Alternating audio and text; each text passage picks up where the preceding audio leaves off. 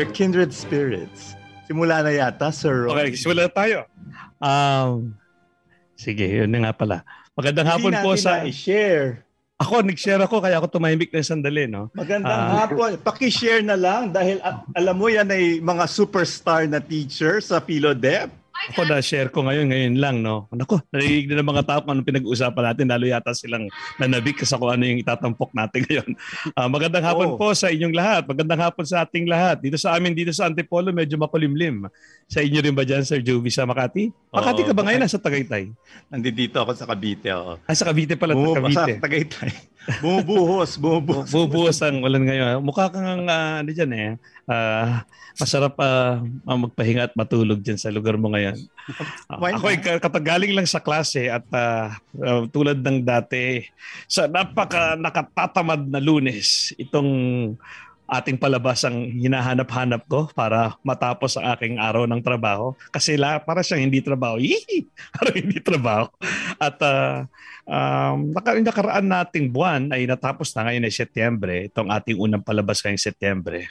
Ang ating nakaraang buwan ay ah, punong-puno ng ah, pagtalakay sa wikang Pilipino at syempre kay Padre Ferrios. Yung una, hindi natin sinasadyang pagpupugay. Yung palabas natin, yung unang lunes natin ng Agosto. Tapos bigla, pagkatapos ng palabas natin yun, nang hindi wala tayong kaalam-alam, yun na pala ang hihingi na pala, ah, hindi na tayo aabot sa ikalawang linggo at siya ay pumanaw na. Kaya nag, la- lalo pang, nagkaroon pa tayo ng moratorium na palabas, no? na parang inulit natin yung palabas na, hindi natin sinasadya. tayo. No? Nagpapugay, oo, nagpapugay bilang pagluluksa noon. Mm.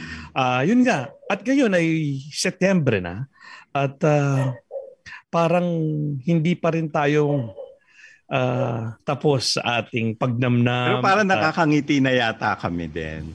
nakakangiti. Oo naman. na pagkamatay ni oo. Ah, ako ay nalungkot pero hindi din naman ako ah na luha lalo na yung pag, pagdalo-dalo ko sa mga mga pagpupugay sa kanya at mga misa para sa kanya napakalaki ng ng ah, na, na, na nahaplos ni Padre Ferrios ah, ng mga ah, na bilang ng mga tao. Ah, sa at parang hindi ako nag-iisa. Kumbaga kung ang ang ang ang ah, kung ang ginhawa mo ay mula sa iyong mga kapamilya kapag pag, may pagluluksa, ito napakalaki pala ng pamilyang ah, iniwanan ni Padre Ferrios. Kaya yun, kaya may nangiti na. Siya si Dolphy. Ah, para si Dolphy. Para siya si Dolphy. si Dolphy. Eh, Sir Jovi naman ako nasa sa, nasa mood na napaka ah, sober at somber. Biglang Dolphy. Oo nga. Pero totoo, totoo ba yun ako sa inyo? May konting ah, ah, Dolphy. At ngayon, um, yun pa rin ang ating pinasyang Na, pag-usapan. na, na, naimbitahan din natin ang kanyang paborito na si Dr. Leo Garcia. Oh, Pero na- ngayon, yung iba pa niya mga paborito. Oo. Nandito Oo, na. kami ni oo. si pa si Sir uh, Doc Leo Garcia at pa, na, ma- nagkwento rin sa atin tungkol kay Padre Ferrios at maraming tumangkilik sa palabas natin yun. At kayo nandito pa ang iba nga niyang paborito. At ah, pero siguro higit sa paborito niya kasi sabi ko nga kahit ako hindi mo maamin kung paborito ba niya ako ako lang nagki-claim nun. So siguro ang Ang beses ko pinakasigurado naman sasabihin sa'yo, ang paborito niya si Doc Leo. Oo nga, oo nga. Pero parang ang pinakasigurado sa lahat, lahat ng mga inibita natin ay talagang may malaking pag-ibig. Ito, malalaman na natin. Sino, sino, sino pa ang paborito ni Father Ferrios? Oo nga. So ngayon, ang aming palabas ay may kinalaman sa ah, pagpapanatili at pagpapanatiling buhay kay Padre Roque Ferrios ah, dito sa, sa sa mga susunod na araw. Ngayong pumanaw, ngayong lumisa na siya. Nga. At ah, merong, ang aming pamagat ay ay ang aming paksa ay Ferrios. paano i- ipakikilala ah, o ipararanas sa uh, Generation Z, uh, Gen Z, ang si Father Roque Ferrios. Kaya ang aming pamagat ay Ang Ferrios. paunawa po, ang nag-iisip po ng mga pamagat namin ay si Sir Ron. Dahil po tumatanggi po si Sir Jovi. so, uh, Ferriols. Ah, pero nakita ko rin yung anak ko dyan eh. Marami silang mga mga mga pagbabaybay na shooked na merong titikti sa mga dulo-dulo yung kanilang mga mga punchline at nandun yata yung pinakamakabuluhan at makahulugang bahagi ng kanilang salita. Kaya ako sa Hindi, in- in hindi ba nila nag, hindi ba nila naging guro ang ilan ang isa dito sa tatlo na ito? Ang iyong uh, nag nag-graduate na anak. Ay hindi, hindi ang nang, si pa si ba, Iniwasan yata. si Pasco hindi naman, uh, naipit lang siya sa pagpili. Si Pasco. Uh, si Pasco. Mr. Pasco. na naging estudyante ko. Na naging estudyante ko. Sa mm, ah. sa na, pero wala akong alam na si Mauchi naging estudyante ko rin pero si Pasco. Hindi yung anak mo, si Danny. Oo nga, yun ang naging teacher niya, si Pasco. Si, pa, ah, si... si, si Pasco, hindi ko napaditaan na nag-philo teacher. Nabalitaan ko lang ng guru na siya ni Danny. Si Maucho yung nabalitaan ko nag-philo teacher. Kaya si yun, Mauchi. parang, parang uh, um, full circle din. Okay? So ngayon, uh, pakilala natin ang ating mga pinagpipitagaan ng panauhin. Ngayon lang yata tayo naging star-studded sa ating palabas. Star-studded yan. star-studded. Uh, lalo na sa larangan ng uh, Ferriols at uh, sa mga kaugnayan kay Padre Roque. Uh, paano ba natin paano ba natin pakikilala ng Simula ka na sa pinakabata. Hindi ko alam, hindi halata eh. um, uh, di, baka magkulang ako sa pagpapakilala sa kanya pero uh, siya ang kasalukuyang um, chairperson ng uh, philosophy department ng ng uh, ng, de school, no, ng Ateneo de Manila sa School of Humanities. No?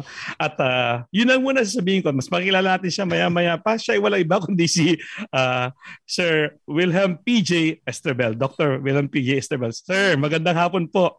Bumati po tayo hapon. para maagaw natin yung speaker speaker view. Magandang hapon. Magandang hapon Ron. Magandang hapon Dr. Miroy. PJ Strebel po, na kasulukuyang tagapamuno ng kagawaran ng filosofiya sa Ateneo. Salamat sa pag-anyaya sa akin at sa amin, ano, kasama na itong ibang mga bisita ninyo ngayon. Maraming salamat din sa pagpapaon. Nagagala kami na din si PJ kasi uh, oh. Wala, basta nagagala kami. uh, so, so, ngayon ko lang napakinggan ng, ng uh, ng matama si uh, Sir PJ at para may malamig ang boses at ang Pilipino ay nakakatindig balahibo. ang susunod ay uh, ay nagtagpo pa kami sa sa kolehiyo. Si Mike muna. si Mike muna. Oo. Oo nga, kami nga kami, nagtagpo. uh, nagtagpo kami ni oh sa kolehiyo, nagkaklase rin kami sa ibang electives kahit na ako ay nauuna ng isang batch sa kanya. Hmm. At uh, nakikita-kita ko rin siya sa Heights, nung kolehiyo, di ba? Hmm. At uh, kasama ni na Tinlaw, ni na Mona Katig back yan. Yan yung batch niya eh, di ba? Ah, At yun lang din ang alam ko sa kanya. Hindi ko siya naging guro pero alam batch ko siya. mo ba si Attorney Katigba? Hindi, siya, ah, sila nga. Sila magkakabatch na Mike. Oh. Oh. At uh, siya ay walang iba. Mamaya na rin natin mas makikilala ang, ang, ang kanyang pagkatao sa kanyang mga ibabagi sa atin. Siya ay walang iba kundi si uh, uh, Michael Ner Mike Mariano. Si Sir Mike Mariano. No, teacher. Ano? ng siguro ay of course guru siya. Matagal ng panahon na nakararaan. Salamat, salamat Ron. Salamat din Joby sa paganyaya sa aming tatlo dito sa sa pa, inyong palatuntunan ano. Uh, masaya din kami magbahagi siguro ng aming mga karanasan na may kinalaman sa mga uh, naibahagi din ni Padre Roque Ferriols. Hindi lang naman sa amin kundi para sa ating lahat. Salamat sa inyong paganyaya. Oh, ito na. Ito ang talaga. Pag nagtuturo ito, Parang ikaw, nakikita mo si Father Ferrios. Oh, ganun ba? Ah, nakikita niya si Father Ferrios? So nakikita, Hindi, nakikita natin mo si Father, sa kanya si Father Ferrios. Ah, ganun ba? Oh, ganun ko na rin papakilala siya. No? Sumabay pa yung aso sa pagkahol dito sa aming bahay. talagang, uh, talagang malakas ang presensya. Malakas ang pagmemero ng aking papakilala ngayon.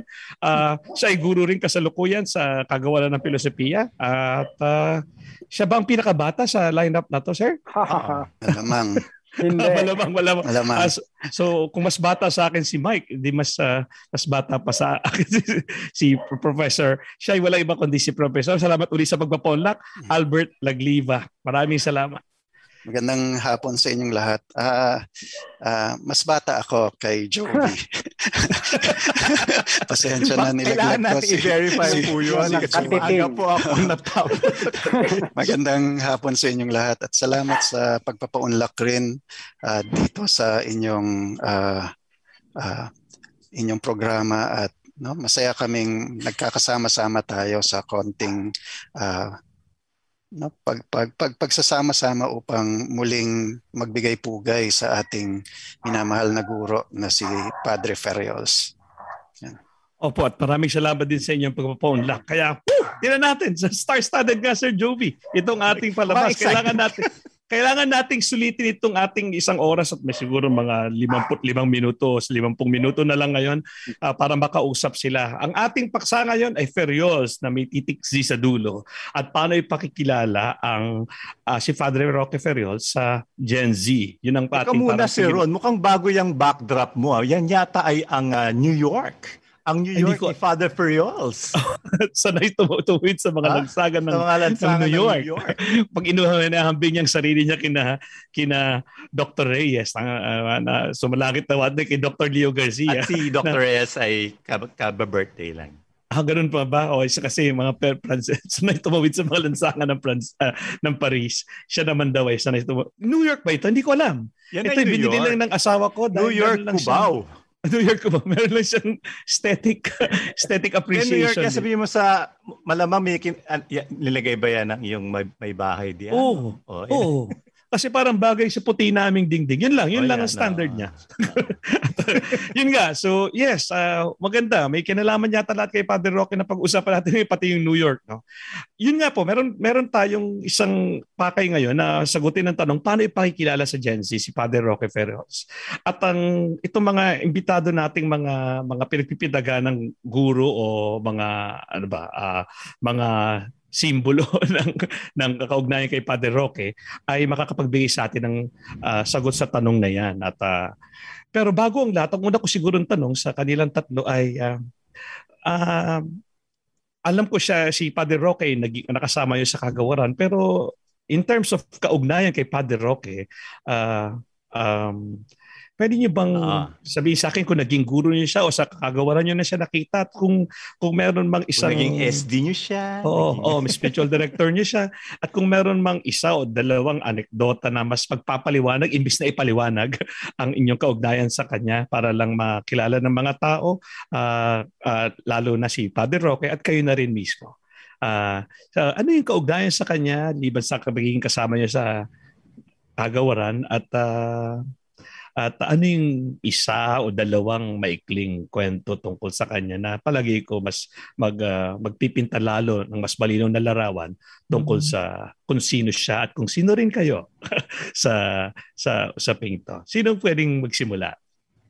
At uh, aminin ko po sa mga nakikinig sa amin, um, ito po ay parang oral exam din sa mga gurong ito na nagbibigay ng oral exam kasi hindi mo namin binigay itong mga tanong na ito. Pero tulad nga na sabi ni Sir Albert, ito ay isang kwentuhan at paggunita, hindi naman to isang uh, ito yung mga pagsasama ng mga magkakaibigan na may pinagsamahan sa ila na karanasan, pinagka, pinag, uh, nagkakaisang karanasan sa pakikipagsalamuha kay Father Roque. Mm-hmm. Sino pwedeng mauna? Siguro um, Sige, si, si Mike Sige. na muna. Mike. Una naman ako ron. Oh, kasi oh. mas tiyak ko mas maganda kwento ni Albert Mamiay. Mas malalim ang kanya ikukwento man niya. So una na ako yung pinakamababaw. Una-una, sige, salamat. At uh, tinawag mo kaming mga stars. Pero ako hindi ko siguro matatanggap na star. Dahil uh, wala naman. Tayo ordinaryong uh, guru lang naman.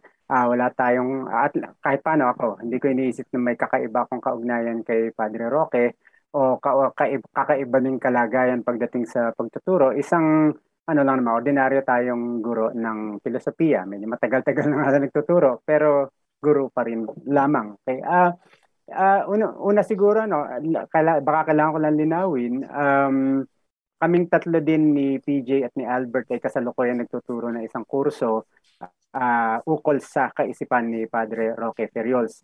At ang um, yung ay sa hindi inaasahang pagkakataon, na plano namin itong klaseng ito sa tulong na rin ng mga mungkahi ng ng ng uh, gradu- graduate programs coordinator ng kagawaran ng filosofiya si Dr. Mark Calano. Siya yung yung siya yung una nagbanggit sa akin kahit pa sa akin. Hindi ko alam kay PJ at kay Albert na baka maganda makapagturo ng kurso ukol sa kaisipan ni Padre Roque. Kaya at uh, pinag-usapan namin yan pinagplanuhan namin na uh, ayos namin sa kasamaang palad. Uh, tama-tama nga pagkalabas na pagkalabas namin ng mga poster para i-anunsyo yung kursong yon para sa mga mag-aaral undergrad at grad saka din uh, bigla ang pumanaw si wow. Padre Roque. Hoy, ganun ba? Hindi, Oo, nga, hindi eh. pala ito reaction sa kanyang pagpanaw, kundi bago Oo, pumanaw, oo, in, oo. niluluto na natin itong, oo, itong oo, oo. handog na ito. At luto na sa isip namin, kumbaga eh, binubuga-bugahan na lang namin yung usok para lumamig ng konti at handa ng uh, manamnam ng estudyante. graduate course. Pareho. Uh, undergrad, undergrad and graduate. graduate. Oo, oo. E, yun nga, kinasamang palad ayun na nga, eh, baka tuloy nga isipin din ng mga tao na baka nga ito'y uh, reaction din, ngunit hindi. Uh, pati nga yung uh, may panayam din kami, baka mamaya i-advertise siguro ni ni boss PJ na sa ano sa dulo na Setyembre meron din kami uh, panayam pampubliko. May, may public lecture, isang uh, pampublikong panayam. Oo, oh, patungkol din sa kaisipan ni Padre Roque. Kami tatlo yun. Kaya kumbaga magmumukha kami three stooges o TVJ kay ng uh, kaisipan ni Padre Roque. Sana naman hindi kami batukan lang ni Padre Roque sa gagawin namin. Sa akin, Pareho hindi kuha ng Gen Z. Oo nga, hindi ko ng Gen Z. So, hindi yun dapat binabanggit. Pero sa ganang akin, yung, yung, yung kaugnayan ko kay Padre, ah, naging guro ko siya nung, nung undergrad ako, nung philo major ako, ah, matagal ng panahon na nakararaan. Ah, hindi siguro tulad, kaya umuna na ako, hindi tulad ni PJ at ni Albert, hindi ko masasabi sabing Ferriols baby ako. Yung mga dating naging estudyante ni Padre Roque, si Ron, malamang, malinaw na per, Ferriols baby yan. AB Ferriols yan. AB si Ferriols, di ba? Mas marami pang ma- major units kay Ferriols kaysa oh. sa alin, alin mang ibang Oh, di ba? Ganun karami. E ako hindi. Ang nakuha ko lang kay Padre Roque ay, uh, kung tama alala ko, ay Metaphysica at Sinaunang Griego. Dalawa, oh. dalawa lang. Yung required um, sa atin. No? Oh, required yon sa mga philo majors. At yun, at uh, yun, hindi, nahirapan ako kay Padre Roque. Kaya siya ang pinakamahirap ko sigurong uh, napasukang klase ng filosofiya. Nahirapan ako dun, sa, siguro nga dahil tangan-tanga pa ako noon. Hindi ako sanay sa ganung ka sa limuot na ganong kaingat, ganong kasinsin na pag-iisip, ganong kaseryosong tugunan yung hamon ng pag-iisip. Hindi ako sanay. Kumbaga, kung bulahan sa bulahan lang, kaya ko yan. Kaya natin yan. Mga galing, lalo na mga galing sa Ateneo High School, kaya kaya mambola kahit na kahit saan masok. O si Mike ay an ating uh, True galing sa inyong ano. Well, hindi naman true. Half true. High school. High school oh, lang, high school. High school lang, high school, high school lang. High school. Oh, kaya yan, eh, kaya sa bulan. Pero pagdating kay Padre Rocky kasi, ayan, dyan ang hangganan ng bulahan. Okay? Kaya hindi ko masabing uh, philo, uh, uh, Ferios baby ako. Pero naging guru ko din si Padre Roque na nag-MA na ako ng filosofiya din sa, sa Ateneo. Ang naging klase ko sa kanya noon ay Kierkegaard. Okay? At uh, Kierkegaard. Ingles. Okay? Eh, hindi. Uh, Filipino pa rin pala. Filipino pa rin ang aming klase kay Kierkegaard noon kung tama ang aking tanda. Um, hindi ko siya naging spiritual director. Uh, mas maraming uh, ano diyan, kwento diyan si Albert Mamia. Uh, kung sakali, kasamahan ko siya sa pamimilosofiya at siguro ewan ko baka ang kakaiba sa relasyon ko kay Padre Roque kumpara kay PJ at kay Albert ay sa akin parang unti-unti eh. Uh, unti-unti lang tumiim yung talab ni Padre Roque, ng kaisipan ni Padre Roque sa akin habang tumatanda ako. Kumbaga, kung na undergrad siguro, hindi ko pa masyadong uh-huh huli, hindi ko pa masyadong kuha kung ano yung bisa ng pag-iisip ni Father Roque. Nangunguna pa sa akin yung takot kesa sa pananalig doon sa sa lalim ng kanyang tinuturo. Pagdating ng grad, unti-unti pa rin yun. May bagal, may pagka-diesel yung, yung paggalaw ng motor ko pagdating sa... Bali, tinuturo mo, tinuro, no, nagturo ka na ng filosofiya ng tao, kasama na yung teksto ni Padre. Ganun ba? Uh, Oo, doon ako, doon siguro, uh, tama, the, Doc Meroy, siguro nga, dahil na rin doon, nung una ako nagtuturo, Pilipino agad ang wikang ginamit ko sa pamimilosofiya, at da, siguro dahil doon, noong puntong yon automatiko lang na masama yung mga sulatin ni Padre Roque, eh, siguro saka lang unti-unti, makalawang taon, makatlang taon, lumaon, limang taon, pito, saka lang lumalim na lumalim, nakita ko, ayaw nga, no, napakalalim na mga tinuturo ni Padre Roque sa atin. At uh, ayun, uh, yung siguro yung aking karanasan sa kanya, yung kaugnayan ko sa kanya, unti-unti lamang lumalim um, yung, yung, yung pagnamnam ko dun sa mga kaisipan ni Padre Roque. Kaya, Bumabati na yung mga kasi, fans nyo. Ah, may fans. Okay. Kay Sir Albert yan, malamang. yun, yun yung kwento ko. Tatlo, okay. kayong tatlo. Mm. Oh, hi, Joshua Flores Olano. Oh, Doc Mike, oo. Wala, oh. at Doc Bert, no? Ano ba Doc Bert? um, maraming salamat Mike sa yung mm. binahagi at uh, lalo ni sabi yung masinsing pag-iisip, uh, lalong lalo, uh, di, hindi ka pa hindi hindi ganoon pa, hindi mo pa masabayan dati. Tama yun ang tawag ko doon, yung masinsing pag-iisip ko may utang man ako kay Father Rocket. Gusto ko aminin na nainggit ako sa iyo kasi doon sa panahon na medyo tumatanda na ako at hinahanap-hanap ko na doon naman wala. Nung kolehiyo ako, mm-hmm. tayo parang baliktad. Ikaw naman nung medyo may, may, mas kaya mo nang prosesohin ng mga bagay mm-hmm. at may mga dagdag na tanong na sa buhay, doon mo naman siya nakakapiling mas madala. Maraming salamat Mike sa iyong pagbabagi. Sino bang uh, dapat isunod sa Sir Joby? Kay uh, Doc ako Bert po, ako Doc... na. Ah, Ihuli natin si magkakabarkada si naman. Albert. Ah, sige, sige. Ano? Doc PJ, please. Okay. Oh, okay. Ako naman, naging guro ko si Padre Ferios sa kolehiyo sa Ateneo na kasi galing pa akong ano noon, seminaryo noon, no? At uh, kung tatanungin ako lagi, kung, kung may tatanong sa akin kung paano ako napunta sa filosofiya, ganun kasimple yung sagot ko eh. Kasi kailangan daanan yun ng mga seminarista. Pero nung lumabas ako ng seminaryo, hindi pa ako tapos ng AB, hindi pa ako tapos ng kolehiyo, tinuloy ko sa Ateneo. At dahil kasi nasimulan ko na yung filosofiya, ay tinuloy ko na lang. Hindi na ako nag-shift. Ano? Ako convenient At lang. Nung, no? Oo, yung una kong semestre sa Ateneo, na ilagay na ako kagad no, sa klase ni Padre Ferriols. Hiniling, hindi ko kailangan hilingin yun. Ano, nung, ang chair noon is si Dr. Angeles. Nalala ko pa nga na si uh, Mr. Mariano yung nakaupo doon sa mesa na nag-asikaso sa akin bilang transferee kung sino-sino yung magiging mga guru ko eh. No? At laking tuwa ko noon na mailalagay ako sa klase ni Padre Ferriols. So, kaya dalawang semestre yon ano? 101, 102 na sinusuwi ni Padre Ferriols yung kanyang pambungad sa metaphysica doon sa klaseng yon. Tapos bilang philo major ay naging guro ko din siya sa mga sinuunang Griego at metaphysica, ano, tulad nga lang sabi ni, uh, ni Mike kanina. Ano. At uh, ako na nagulantang ako doon no nung itong unang semestre ko kay Padre Ferriols na doon ko lang talaga nasabi na ah ito pala yung filosofiya, ganito pala 'yun.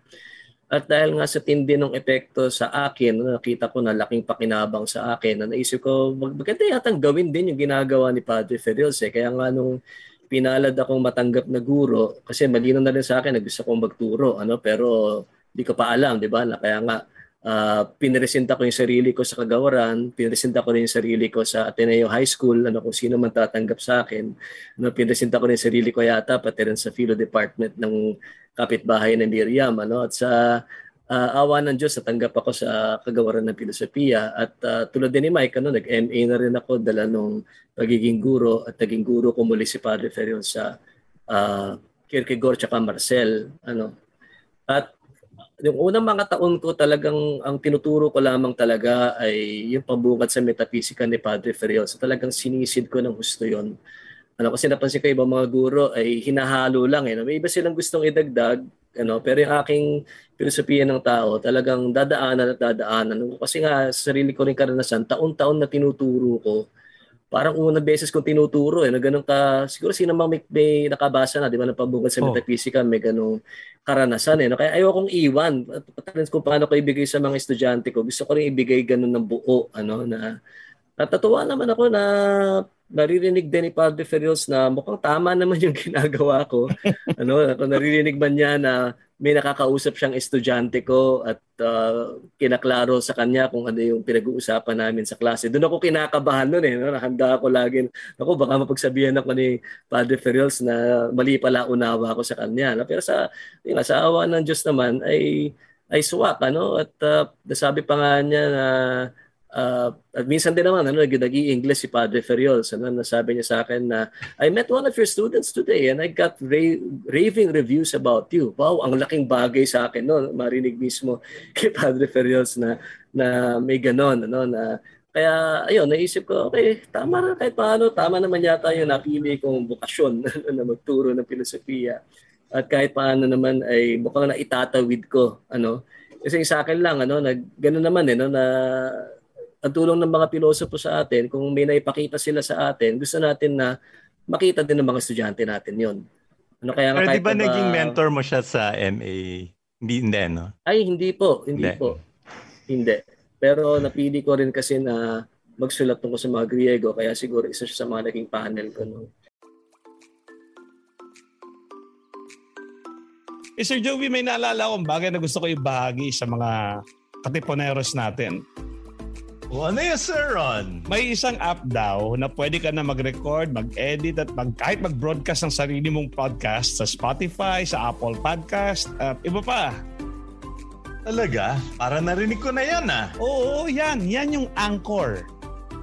Narinig ko nga rin na pwede mo siyang i-download ng libre sa Apple App Store, Google Play Store at sa kanilang website www.anchor.fm.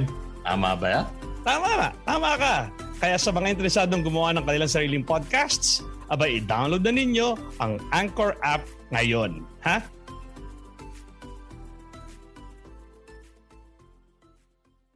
Uh, nung NA defense ko. Tapos kalaunan. Ayun, ganun ang pagpasa. Kalaunan, hindi nyo na, nagpasya na kayong hindi nyo na itutuloy yung pagpapare, pero tuloy-tuloy pa yung Melisopia. Parang ganun na nga. Oo. Ano? At, uh, medyo, medyo pareho tayo, pero nag-philosophy ako, meron akong hina, hinahanap na pagpapare. Pero as early as first year of college, hindi na, na nagtanga lang natin. Maraming salamat, Sir PJ. Ako rin siguro kung magtuturo ako ng filosofiya, pero hindi ko alam kung paano ituro. No? Baka pambungad sa metaphysics rin kung 101. Kasi nga, hindi, hindi ko, pero hindi ko alam kung paano. Ha? Hindi ko alam kung alin doon ang dapat ituro ng tama. O hindi. Basta Yan, yung pagkakataon bu- na magtanong bu- buong package na yon. Hindi, di ba sabihin, uh, hindi ko alam kung alin doon ang i-let go at uh, ititira. Di ba? Wala, ko, wala akong itutulak. Puro kabigin ako eh. Doon sa, kung ako rin eh. Hindi ko alam kung ano yung pwedeng isuko doon sa bambuha sa metabi. Alam ko yung pakiramdam na yon. Sa, ano. Salamat Doc PJ sa iyong pagbabahagi. Ngayon naman si Doc Bert. Pakinggan natin. Doc Bert, kumusta po? Uh, kayo at si Padre Roque. Uh, maraming salamat uh, Ron at maraming salamat uh, Doc Jovi. Uh, siguro katulad ni Ron masasabing kung gusto ko man ipagmalaki na ako ay Ferriols baby ay Ferriols baby nga talaga ako kung ibig sabihin nito ay sa dami ng units na uh, kinuha sa ilalim ni Padre Ferriols at dati no kung alam ng mga uh, bata ay apat ang kurso na kailangan daanan ng lahat ng estudyante sa Ateneo. At yung apat na yon no, yung dalawang filosofiya ng tao, filosofiya ng relihiyon at etika ay lahat yon ay kinuha ko sa ilalim ni Padre Roque Ferriols. At kasama nga ng napakarami pang mga kurso na kailangan daanan ng isang uh, nag-aaral ng filosofiya. Kaya nga, kung hindi ako nagkakamali, mga ganun din, nasa 25 units, 28 units ang aking nakuha kay uh, Padre Roque Ferriols. Pareho, pareho kayo. At, at isa sa mga naalala ko ng mga panahong yon ay ito yung mga panahon at sinasabi ko nga sa mga estudyante ko, matuwa kayo at meron kayong mga libro ngayon ni Padre Roque Ferriols at nabibili nyo pa ito sa kung saan saan na. Meron na sa Shopee, pwede nyo nang bilhin. Uh, pero nung panahon namin ay ito yung mga panahong binubuo pa lang ni Padre Roque yung libro. Wala pa kaming libro noon at nung mga panahong yon ay sinasabi namin kay Padre, Padre, anong susunod na tatalakayin namin uh, natin sa klase at sasabihin niya, sandali lang, sandali lang, malapit nang matapos. At kaya nga uh, para parang dinedeposito niya yung mga pagmumuning yon sa amin. At sobrang natuwa ako nung ako ay nagtuturo na at nakita kong talagang mga actual na libro na yung mga uh, dinaanan naming kurso. At marahil siguro isa sa mga no, nakatawag ng pansin sa akin na talagang tunay na nagnais na patuloy ngang makipagtagpo dito sa interesanteng uh, paring ito, taong ito ay walang iba kundi yung klase niya ay no isang klaseng no alam naman nating lahat buhay na buhay. At yung isang bagay na maaring makita kong utang ko kay Padre Ferriols at ito yung palagi kong sinusubukang no hasain yung sarili ko uh, sa kakakayahang no maging maging magaling na magkwento at sa tingin ko, isa yon sa isang bagay na palagi kong inaabang-abangan sa klase. No? Ano kaya yung ikikwento uli ni Padre? At yon ang uh, malinaw na, kumbaga, eh, sa mangingisda, yun yung nakabingwit sa akin. Eh. Yung galing ni Padre Ferriols magkwento. At kaya nga kapag nasa kagawaran siya ng filosofiya, eh, gustong gusto ko rin siyang uh, makasama doon dahil nga sa galing ng pagkikwento dahil isang talento yan na no aminin na natin tayong mga guro ay kailangan talaga nating uh, sanayin at no uh, uh, bigyan ng tunay na paghahasa yung ating kakayahang magkwento dahil hindi uh, madaling bagay ang pagkikwento. At si Padre Ferriols nakuha yon at siguro yung no uh, nung, nung mga panahong ring yon nung pagkatapos ay nagnais na akong uh, ikasal no? Uh, syempre sa uh, minamahal ko no? Ay maliwanag mahalaga na yon mahalaga yon okay, uh, hindi ako napilitan kundi talaga mahalaga ako minamahal ka nil- nilundag mo baby oo oh, buong kalooban na uh, nagpa siya kung ikasal at no? Uh, maliwanag na wala nang iba na nasa isip kong uh, no? Tanungin kung sinong pwedeng uh, no magkasal sa akin no ang magbasbas ng sakramento nga ng matrimonya eh walang iba kundi si Padre Ferriols At kaya nga uh, kabang-kaba pa nga ako nung lumapit sa kanya at parang sina at walang isip-isip na sinabi niya, oh wala namang problema. At kaya nga no, tuwan-tuwa pa rin ako dahil si Padre Ferriols nung kinakasal ako eh, nakachinelas pa rin siya. Siyempre, at akala ko kasi uh, parang may gagawin siyang sorpresa doon. Pero uh, ako talaga ang nasurpresa. Siguro mabilis lang. Ano mga panahong yon ay limang minuto bago ang kasal, eh, tinawag niya ako doon sa sacristy. At hindi ko alam kung niloko niya ako, pero sabi niya ay no, uh, hindi ko pwedeng ituloy yung kasal. At sabi ko, Padre, nanluloko ho ba kayo? At sabi niya, hindi.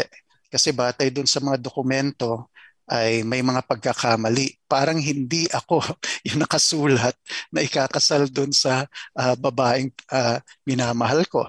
No? At kaya nga uh, iba at kaya nga sinasabi niya hindi ko pwedeng basbasan ito. Uh, no? At kaya nga kitang-kita mo yung pagiging pari niya. Hindi ko bibigyan ng sagradong dasa, uh, basbas ito kapag hindi mo pinakita kung sino man ang gumawa nito at umaming nagkamali at baguhin ang lahat ng ito pagkatapos ng kasal. At kaya nga, uh, Sir Ron, Doc Jovi, talagang nung panahong yon tumatakbo ako sa buong simbahan para hanapin kung sino man yung sekretarya na uh, nagkamali at kailangan kong parang yungib ni Platon, kailangan kong kaladkarin yung sekretaryang yon sa harap ni Padre Periols para mangako. At kaya nga nung panahong yon ay sabi niya, oh sige Albert, no, pwede nang matuloy yung kasal. Pero nung mga panahong yon ay pawis na pawis na ako dahil nga uh, bago nangyari yon tumakbo na ako. At kaya nga, uh, yun lang Siguro kung ko, ibang pare yon hindi magiging iba yung, siguro si Padre kasi, ano yun. Uh, yun, Oo. kaya nga. Katotohanan si Padre. oh, kaya nga yun. Kaya nga, yun, yun ang isang bagay na maaring tumatatak palagi sa aking alaala, yung pagiging magaling na tagapagkwento sa buhay si Padre Ferriol sa loob ng klase. Salamat. Wow. Oh, maraming ka pala hindi makasala, no? So pag nag-aaway kayo ng asawa mo, naisip mo, di ba? Daw, hindi kailangan pa, joke lang yun, joke. joke. Pag nag-aaway kami, marami namang hugot si Padre Ferriols na pwede mo rin gamitin.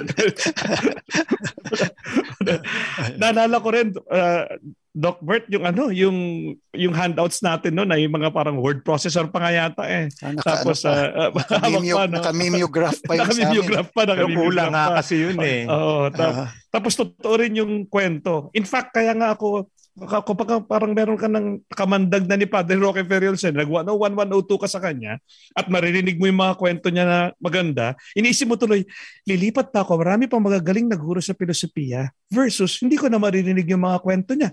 So doon ka bigla nagtitimbang kung at minsan pipiliin mo, hindi, hindi ko na lang makilala yung ibang guro. Gusto ko, ayoko maka-miss out ng kwento ni Padre Roque. Para naging ganun ang, ang, ang uh, batayan ng pagpili uli kay Padre Roque nung, nung panahon namin. Hindi dahil marami rin, marami rin talagang maluwalhati at dinadakilang mga guro noon. Pero it's a choice between uh, other teachers and missing out on the, the uh, further stories uh, Padre Roque would uh, tell in class. So bago tayo magpatuloy, gusto ko lang basahin ng mabilis yung mga nakikisa sa ating palabas. Oh, ang, ang daming comment oh, dito. Eh. may, may, may, mga may si uh, may uh, may mga uh, may, may emoji ng thumbs up kay mula kay Bong Eliabs, si jo, jo, uh, Joy Ferios Pavico. Okay, uh, Thanks, Ron. We are watching even from Chiang Mai, Thailand and Quezon City. Sabay-sabay sila nanonood. And even before our show, hina, hina, in, inaalam na sa akin ni Miss Joy kung paano mapapanood ito. Shoutout kay Miss Joy at sa mga sa mga nanonood. Uh, salamat sa paikiya sa aming programa. Si Joshua Flores Olanong bumati kina Doc PJ, Doc Mike, at Doc puro Doc lang sa kanya. Wala na siyang distinction sa ano. Nakikinig po kami at uh, nakikinig at watching din si Norman eh, Amy de la Cruz at uh, si Buen Andrew Cruz pagbati mula sa batch 2004 o pagbati rin mula sa batch 1994 at uh, sa maikling sabi ito ito pagbabagi ni Buen Andrew Cruz. Sa may, ma- maiksing sandali uh. marami pagpapasalamat kay Padre Roque mula sa klase sa masayang mabagal na lakad mula sa seminaryo at Paseo de Riley patungong Taura hanggang sa hapagkainan maging sa misa wala kang hahanapin pa. Ang pinaka di ko malilimot, matapos ng oral exam nung huling taon sa koleyo, lumalim ka. Ibig sabihin, dati mababaw ako. Sarili, si Buen, si Buen, minsan nasigawan ako ng di sinasadya ni Padre. Hindi siya makatayo noon mula sa sili ng klase. Bidal ako noon at uh, tumayo ako para tulungan siya. Biglang sinabi niya na malakas, kaya ko to. Lum- lumpas ang, lumipas ang limang minuto, hindi pa rin siya makatayo. Sa uli, tinatayo ko pa din siya. Nagpasalamat siya at naghingi ng pasensya. At ngayon din si Karen na gawaran, mga maalamat kong guro sa Philo 43. ah, malamang, uh, ito, Philo 43, ito Oo, kay Padre Philo. Roque, no? Oh, yun siguro ang gusto kong pag-usapan. Pero bago Ayan yun, yung, ay- gu- yan yung estudyante nyo. Oh, yung estudyante nyo ngayon, mga maalamat daw kayong guro. Ah, mamaya mas tatanungin ko yan, no? pero maikli lang. Siyempre, ayaw ko naman pakawalan tong tanong na ito.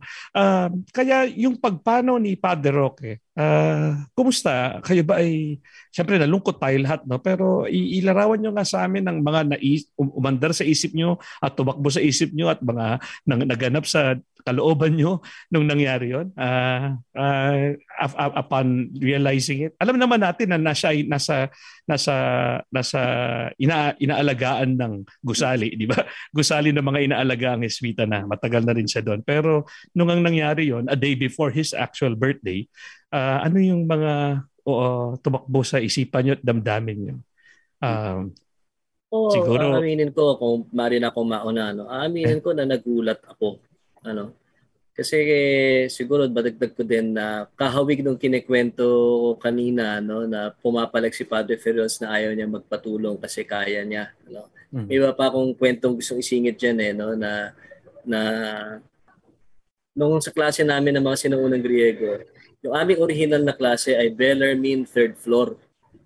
Tapos siguro may tao sa registrar na, na napansin nila, naku, naglagay pala tayo ng matandang pare doon sa taas ng Bellarmine.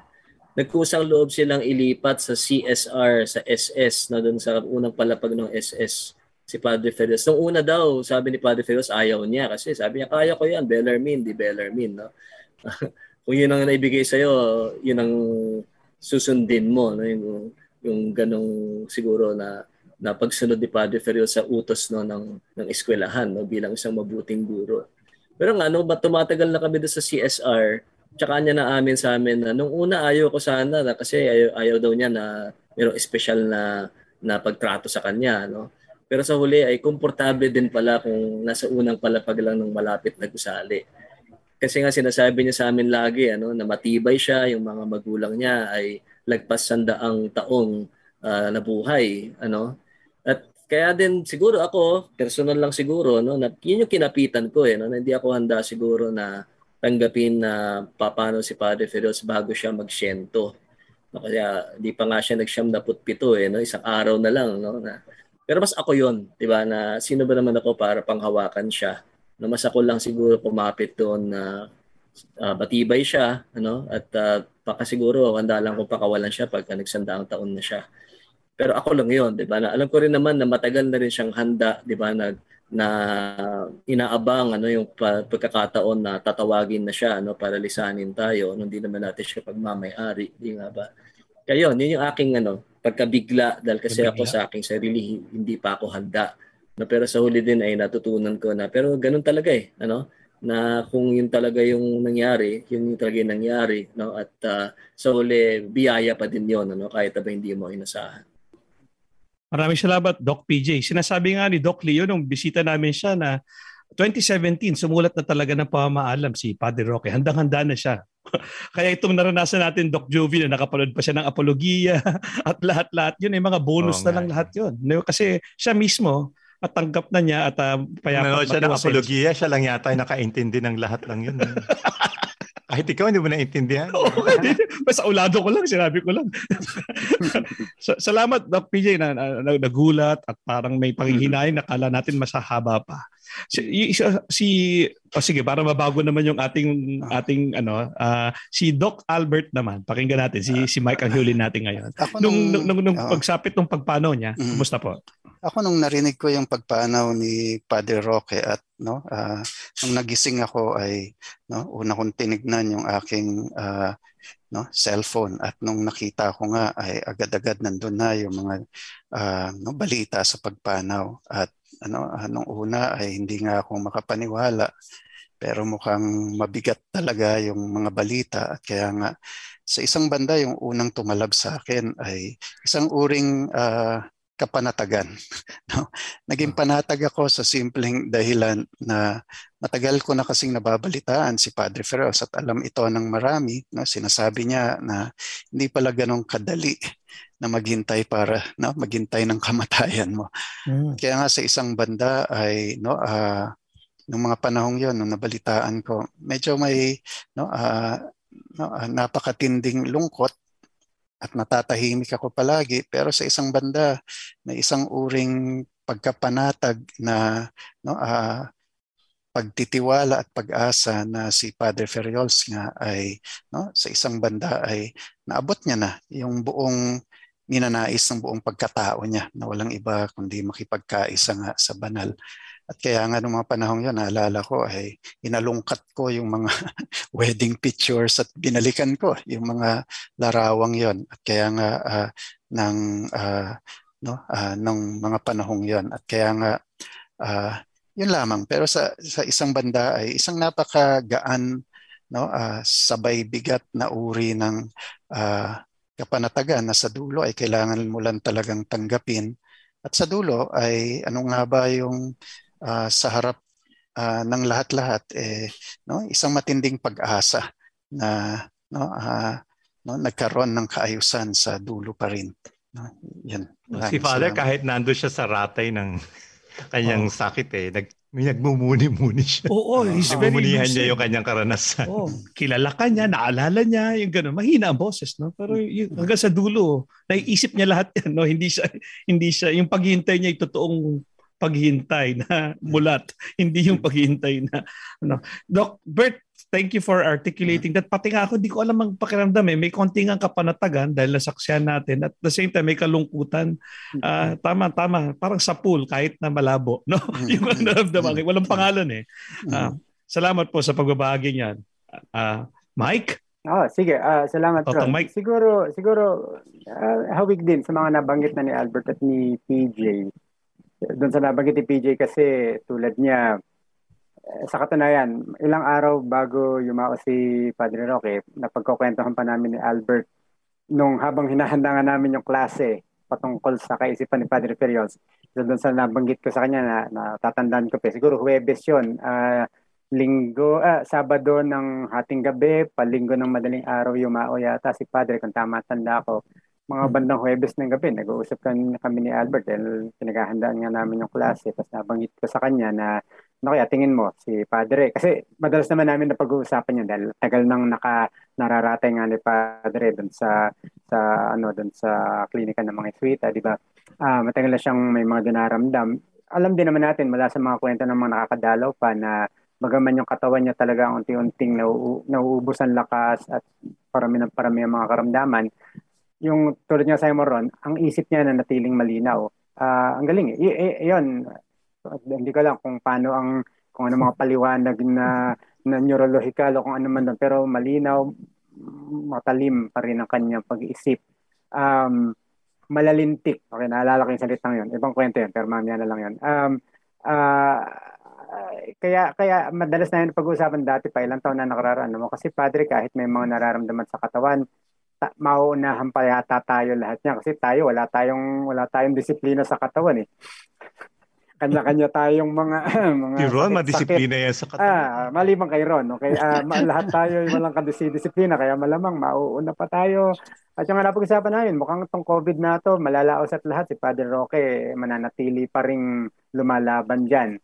Kaya nga nung, nung pag-usapan namin yung Webes, kaya nga nung um, Sabado ng hating gabi, palinggo ng madaling araw, patulog na ako noon at uh, nag, nag, may mga hinahabol na ako na ng mga trabaho.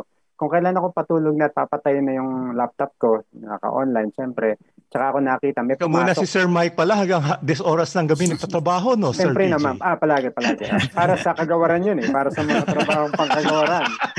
sa kagawaran. Oh, Parang uso yata yan ngayon eh. Uso oh, yata ngayon na umbutin ng alas 10 oras. Mga trabahong pangkagawaran yun eh. Kaya, ayun, eh, papatayin ka na lang, biglang pumasok tong mga mensahe. May unang mensahe, tapos may tugon. Eh, pagbasa ko, yung kumbaga, ito yung medyo naali-alimpungatan ka na kasi antok ka na, yung mata mo lalabo na dahil puyat na pagod.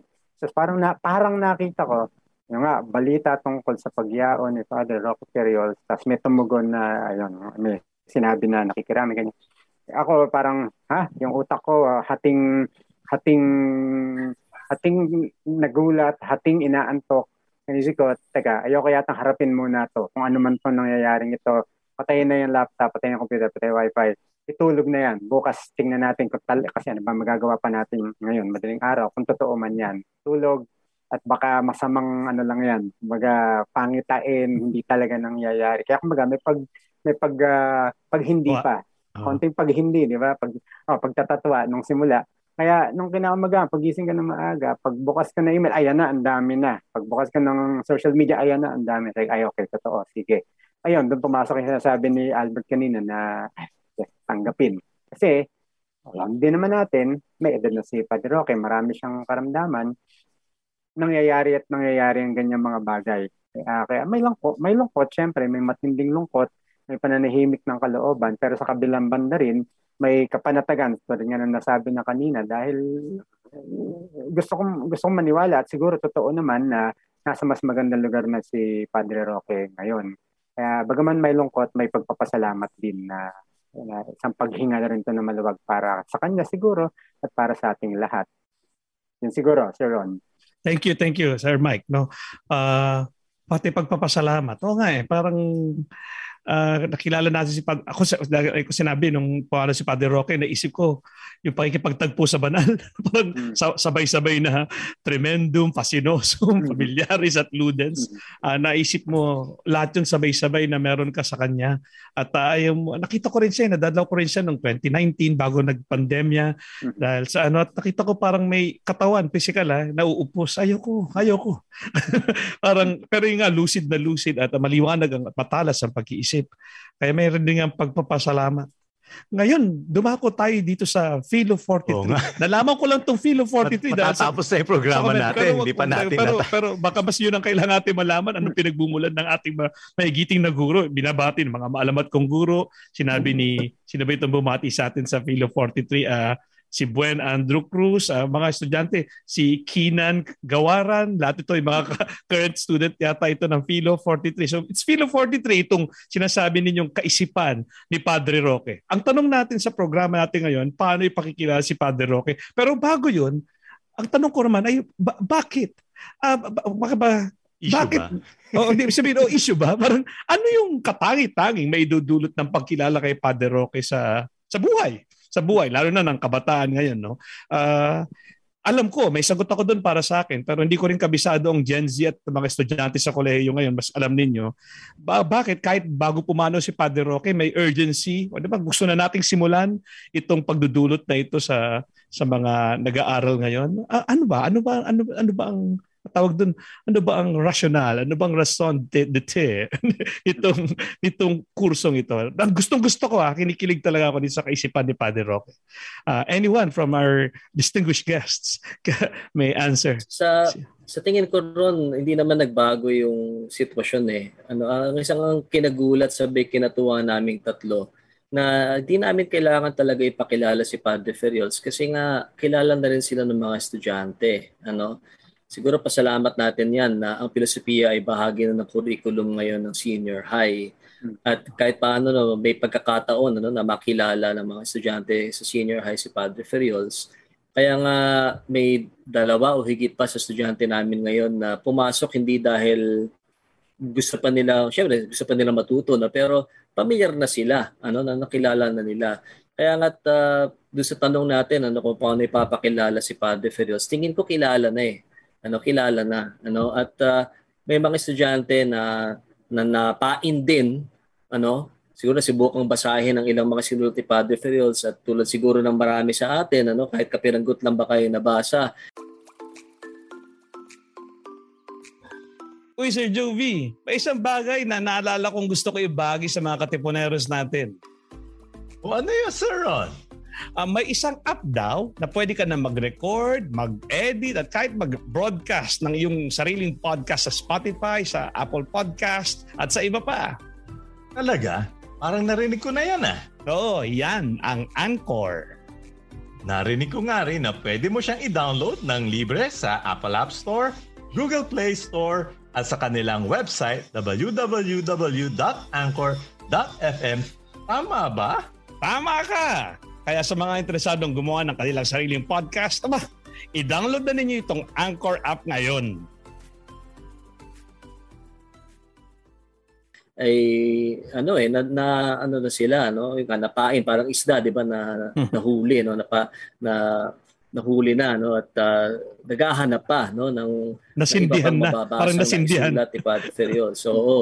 Kaya uh, at doon sila natututo rin ano napagtiyagaan pa na kung minsan baka mas mahirap pa yung mga susunod na babasahin pero dahil nga kasi na ano na sila eh no na ano tawag dito nagkaroon sila ng ganong karanasan na Oo nga ano, tama nga siya. O ang galing nung nabasa ko dito na malaki may may saysay talaga no na o na bago no yung uh, pananaw sa mga bagay-bagay. No? Kaya yun yung nakakatuwa ano na na nandun pa rin ano yung yung uh, contribution ni Padre Ferriols pati sa mga mas nakababata.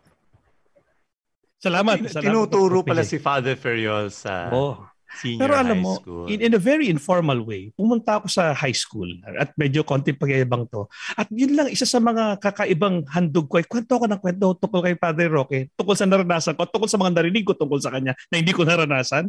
At kwento lang ako ng kwento. Tapos kalaunan, pagkatapos na maraming taon, may umaamin sa akin na nag-philo po ako, sir.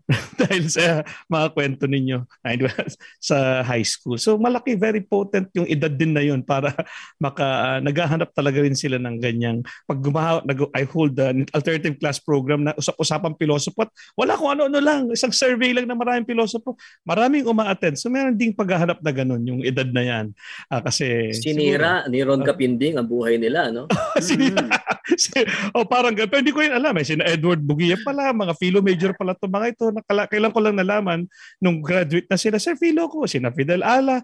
Mga, mga ano para, yun lang ang mga, marami akong, yun lang. Si Mauchi ba? Si Mauchi? Si, si Mauchi. Hindi ko alam kung aaminin niya. Kasi si Pasco rin.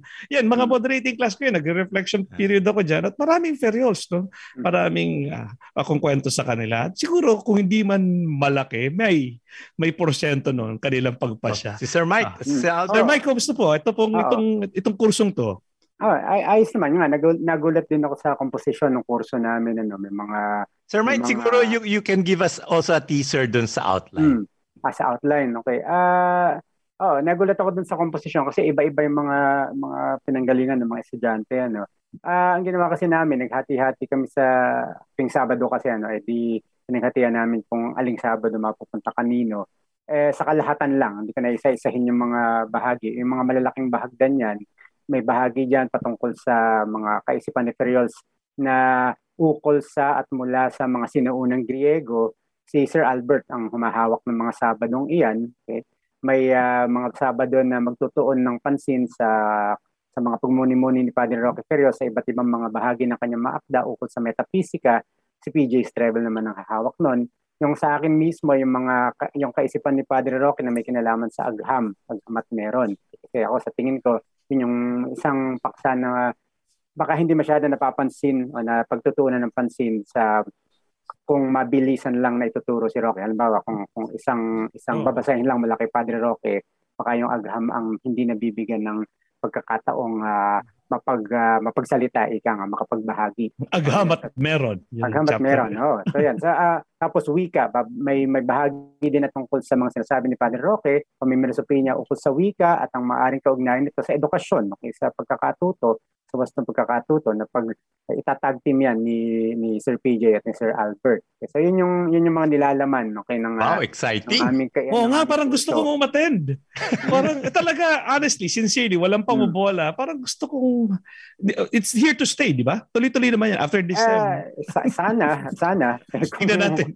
Kung, tingnan natin. Oo, para mas pa lumawak pa yung reach oo, niya sa senior oo. high school. Uh, yung, yung, yung, yan kasi yung isang um, ikinatuwa ko naman uh, na dito nito ko lang natutunan na yun na nga mula doon sa aming mga estudyante sa kursong yan na kahit pala sa ibang mga eskwelahan natuturo na rin paunti-unti yung mga kaisipan yeah. ni, ni Padre Roque halimbawa na nga sa senior high school ni hindi ko nakilala nakikita ko sa Facebook minsan may magpo-post ng ganito o ganyan sabi ko sino to hindi to philo major namin na bakit siya nag-post na kunwari sapagkat ang filosofiya ay ginagawa, tinuturo niya. May, may makikita ka minsan ng mga, ano ba tawag doon, yung mga slide share na ah. pangalan ng guro ganito, hindi ko siya kilala.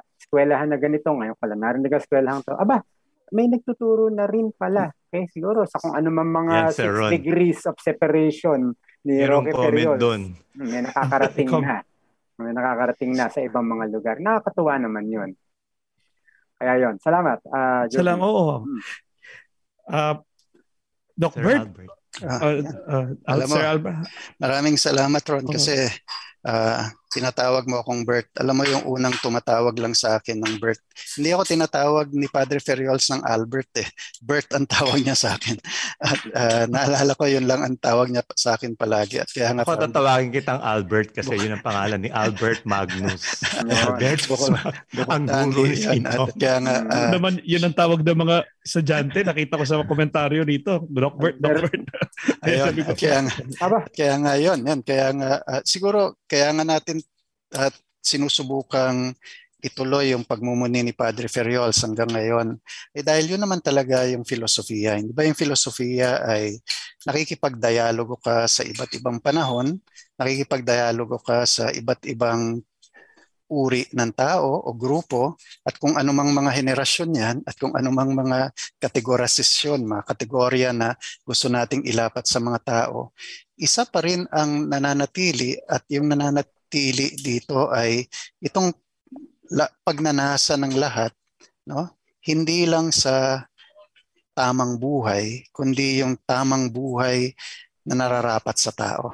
Na yun yung, yun yung palaging binibigyan ng pansin ni Padre Ferriols. Hindi lang buhay, kundi ano nga ba yung buhay na nararapat sa tao. At Nababagay. ito yung sa maraming bagay na kailangan nating ipinagmamalaki at kailangan nating pagsumikapan upang ang maabot yon. At kaya nga, sa tingin ko, paano ba makakatulong ito sa kung anumang henerasyon. Pasensya na, nakalimutan ko na sa dami ng Gen Z, Millennial, Gen, kung anumang Gen ang maaari nating isipin. Yung Itong- yung generation ni ano Father ah, Father Venus. Ah, hindi ko alam. Ayaw ko magsalita. tayo, tayo yata lahat dito eh, Gen X, no? Ah, Oo, sana, nga, oo, oo. sana nga, sana nga. Sana, Pero yan, lahat tayo ay, di ba? Lahat tayo ay naghahanap ng kahulugan, Yeah. naghahanap ng saysay sa buhay na ito. At kaya nga, mawala na lahat ng kategoriyang idinidikit sa bawat isa, eh yung pagiging tao natin nananatili sa lahat. At kaya nga, yon hindi mo matatanggal. Ah, hindi mo yon ah, pwedeng kalimutan. At kaya nga, sa tingin ko, yung mga henerasyon ngayon ay no, parehas katulad ni sinasabi ni PJ, eh, hindi naman talaga nag-iba yung hinahanap natin. Baka nag-iba lang ng forma, maari. Oo. Pero yung pagbibigay kahulugan sa buhay ay ito pa rin yung udyok ng pagnanais ng bawat isa. So parang sinasabi nila Sir Ron, si Father Furios, meron siyang isang uring, ah, ano bang tawag dyan? Ah, may, may isang uri siyang contemporariness. Oo. Kahit anong, kahit anong generation, meron siyang sasabihin. Ako nga ang Wag, wag sinasabi ko. magkatubili yung mga guro na gamitin siya sa klase. Ako nga, na, na, na, lagi ko sinasabi sa mga estudyante ko, madalas high school ako, na tinatanong nila, anong kurso mo sa kolehiyo? Sabi ko, filosofiya, ano magiging trabaho mo? Kasi maraming mga bata nag-iisip ng pag-aaralan para maghanap buhay. Hindi para mabuhay, sabi ko. Ah, palagi ko, isa sa pag- pinakatamang pasya na ginawa ko sa buhay ko, kahit di ko alam kung ano magiging trabaho ko, ay kumuha ng kurso ng filosofiya. At di ko lang alam, ang dami lang luminaw. Titingin ako sa gilid agad, ay, naintindihan ko. Ay, naintindihan ko. At pati hindi ko naintindihan, naintindihan ko na hindi ko naintindihan. Yung masarap yung katiwasayan na yun. Na, Tatalog alam- naman ako ng medyo ano, ah, hindi ba dito question. Meron bang point na nag, nag hindi kayo nagsasang-ayon dun sa interpretasyon sa isang bahagi ng ng turo ni Ferrios, ni Oo, nakaisipan. na, na text. Ah. Oo, dahil yung pagkaalala nyo sa klase, iba, ganyan. Ah, ako, magsimula na ako. May, may mga bagay na talaga namang dahil ikaw rin ay no, may sariling pag-uunawa at pag-iisip. No, dati kasi nung ako nasa undergrad, parang Biblia lahat ng sinasabi ni Padre Ferriol sa akin. Biblia yun. At kaya, nga, at kaya nga lahat ay tinatanggap ko. Pero habang tumatanda, dahil ako ay may mga siguro mga binibigyan ng diin sa ilang mga ah, paksang gusto kong saliksikin, may mga pagkakataon na sinasabi ko pag binabasa ko kay Padre, ah, dito hindi kami magkakasundo ni Padre. Pero kayo ni, ni Father mismo. so ano yan, Sir Albert? Ano yan? Uh, ma- mahaba-habang... Konting palugit po, Justin. Ma- mahaba-habang inuman yun, kaya wag na natin pag-usapan patikim lang. Doc Jovi. Uh, siguro lang yung mga bagay na may kinalaman, halimbawa sa libro niya ng uh, Pilosopiya ng Relihiyon. Uh, may mga bagay siguro na maaring iba yung abot tanaw na siguro kinalalagyan ko sa abot tanaw na kinalalagyan niya. No? At kaya nga, uh, saka na natin pag-usapan. Alright. Kaya, kayong tatlo mismo, kayong tatlo ni, na magtuturo nitong kurso na ito, meron, meron ba kayong punto pang... na hindi kayo nag, nagkakasundo sa interpretasyon? Meron na ba, PJ? Ba tayo mag-aaway? Wala Pero mukha naman sila ano eh. Sa, kanya-kanyang chapter mo naman sa tanga na tumuro ah. sa buwan at titingin oh. siya sa iyong ilaw, ay sa oh. iyong daliri. at uh, yung si Alyosha na umalik sa lupa.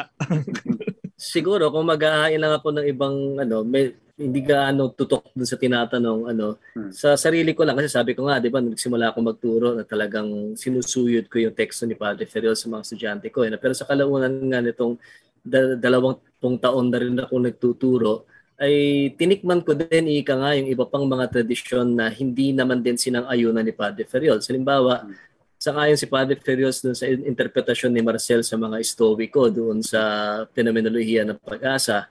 Pero heto ko, pinag-aaralan ko ang Stoicismo.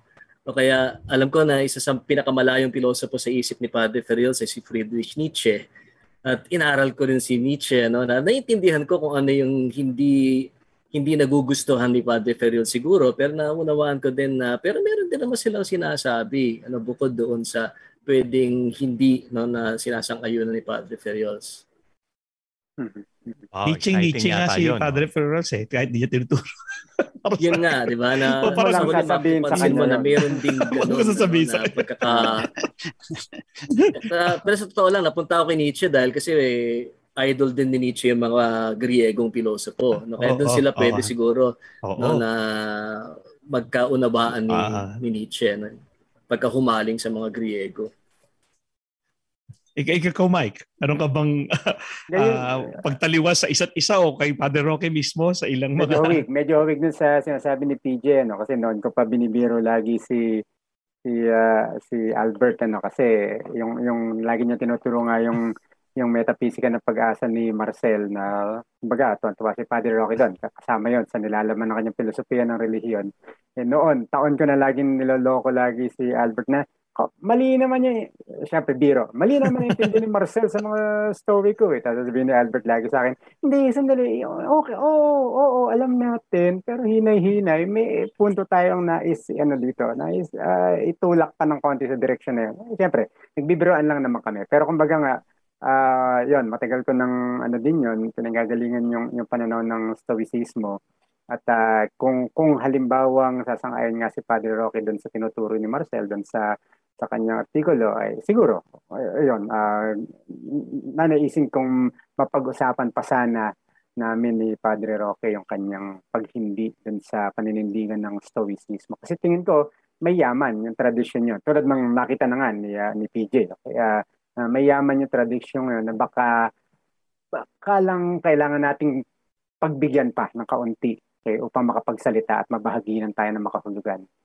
Uh, oh, ganun mga bagay. May revival sa Stoicism ngayon. Meron nga. Oo, oh, oh. Usong-uso ngayon. Mga bestseller, bestseller ngayon na nilalaman yung Stoicismo. At yung iba pang mga ano mga tradisyon din na ng ng mga Griego matapos ang panahon ni Aristoteles. May, may Epicureanismo revival din, etc. etc. etc. Maganda tingnan, magandang pag uh, pagbigyan eh, ng uh, ng panahon sabi ni Agno Mario, sana open courseware na lang yung Philo 43. Oh, ayun. okay. Estudyante oh, kasi. Siguro kung merong ano, isang pwede gawin Maita Salvador, Maita Salvador, yan. magkakaroon kaya ng pagkakataong buksan ng kursong yan sa mga nakapagtapos na at matagal ah. nang wala sa koleyo. Nakakamiss. Uh, hmm. Smiling face siya. Uh, at ito Pero yung mga sabi graduate. ko nga Ron, panahon na na ang Ferios na makikilala nyo ay ang Ferriols na may estudyante. Oo, no. Mga Ferriols na, na nakipagdalaban sa kanya, ng mga nakipagdalaban sa kanya.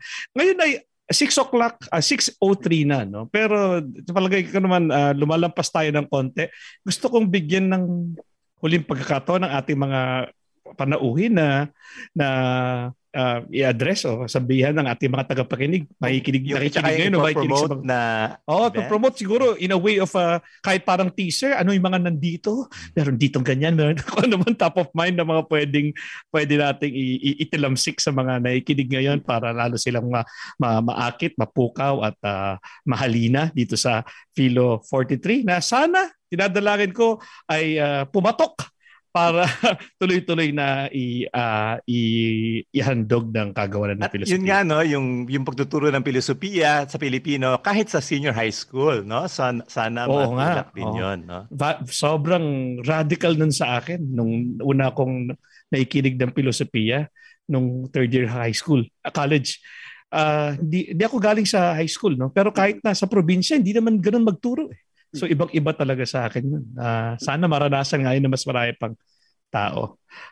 Uh, pareho ng buwan ng wika at ang buwan ni Padre Roque. So, at uh, kung kailan siya sinilang, doon din siya pumano sa buwan na yun. So parang tuwing sa lundagin mo baby every year. Yan, yan na palaging tema natin kapag Agosto. Sige po, pwede po ba nating uh, uh, uh, takamin pa ang ating mga nakikinig kahit na hindi sila makaka-enroll dito sa bagong handog na Philo 43 ng, ng nakagawa ng filosofiya. Uh, in whatever way, kahit na song and dance, kahit na pira-piraso, kahit ano po, kayo na pong bahala sa aming mga panahon. At kung ano pang mensahe na meron kayo. DJ, yung siguro ano natin, yung pampublikong panayam natin. Tama. Oo, Tama ka dyan, Mike. Ano? Kaya nga, ito, maaari namin yayain ng lahat. Ano? Kasi bukas ito sa lahat, bukas ito sa publiko.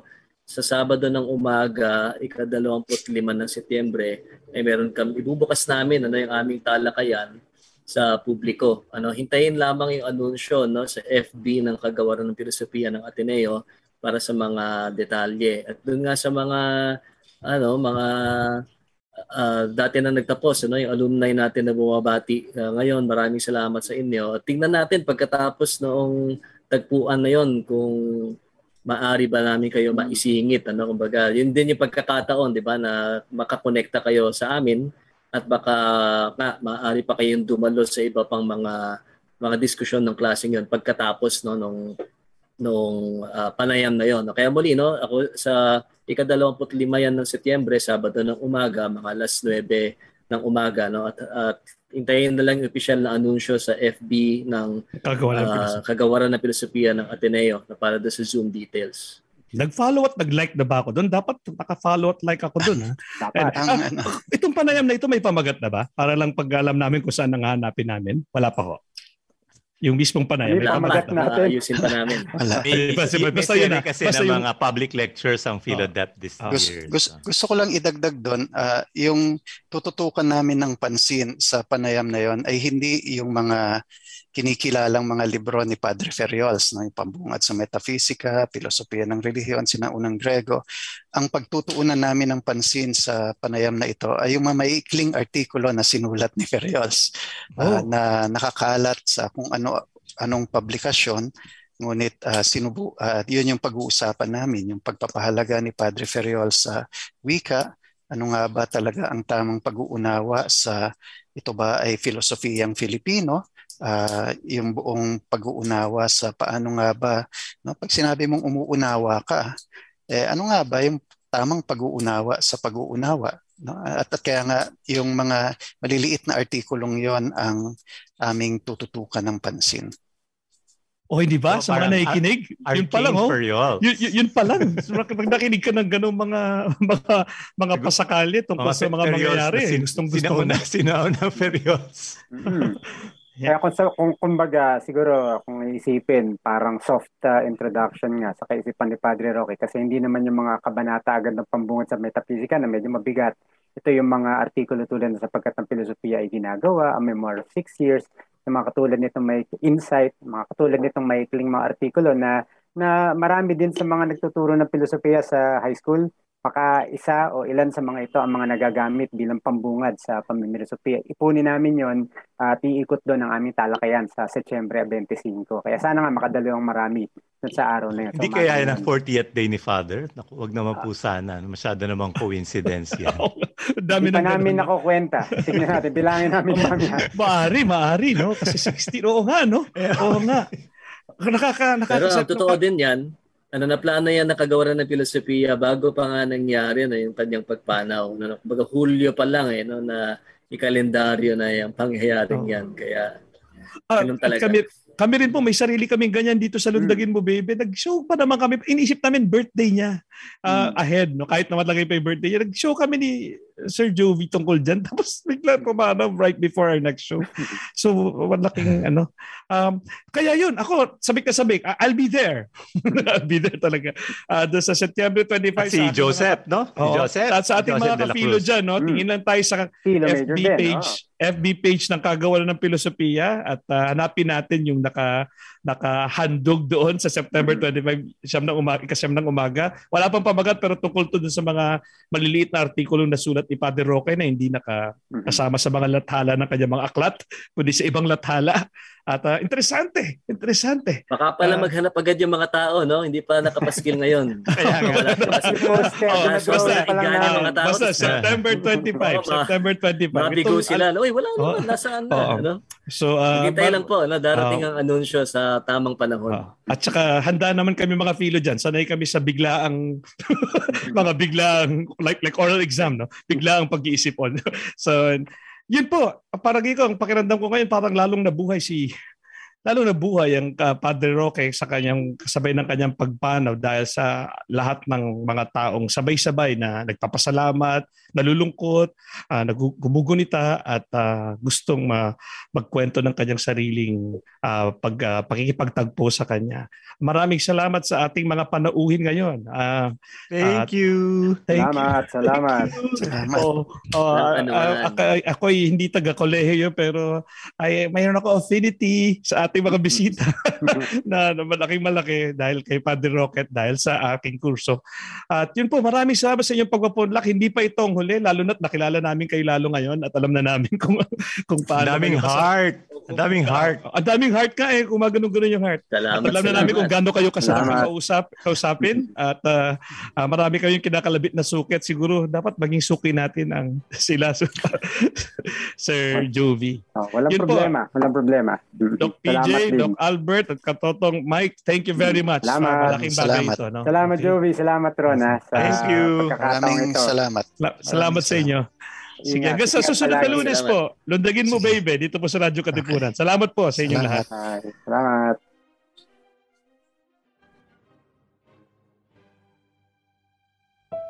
Meron?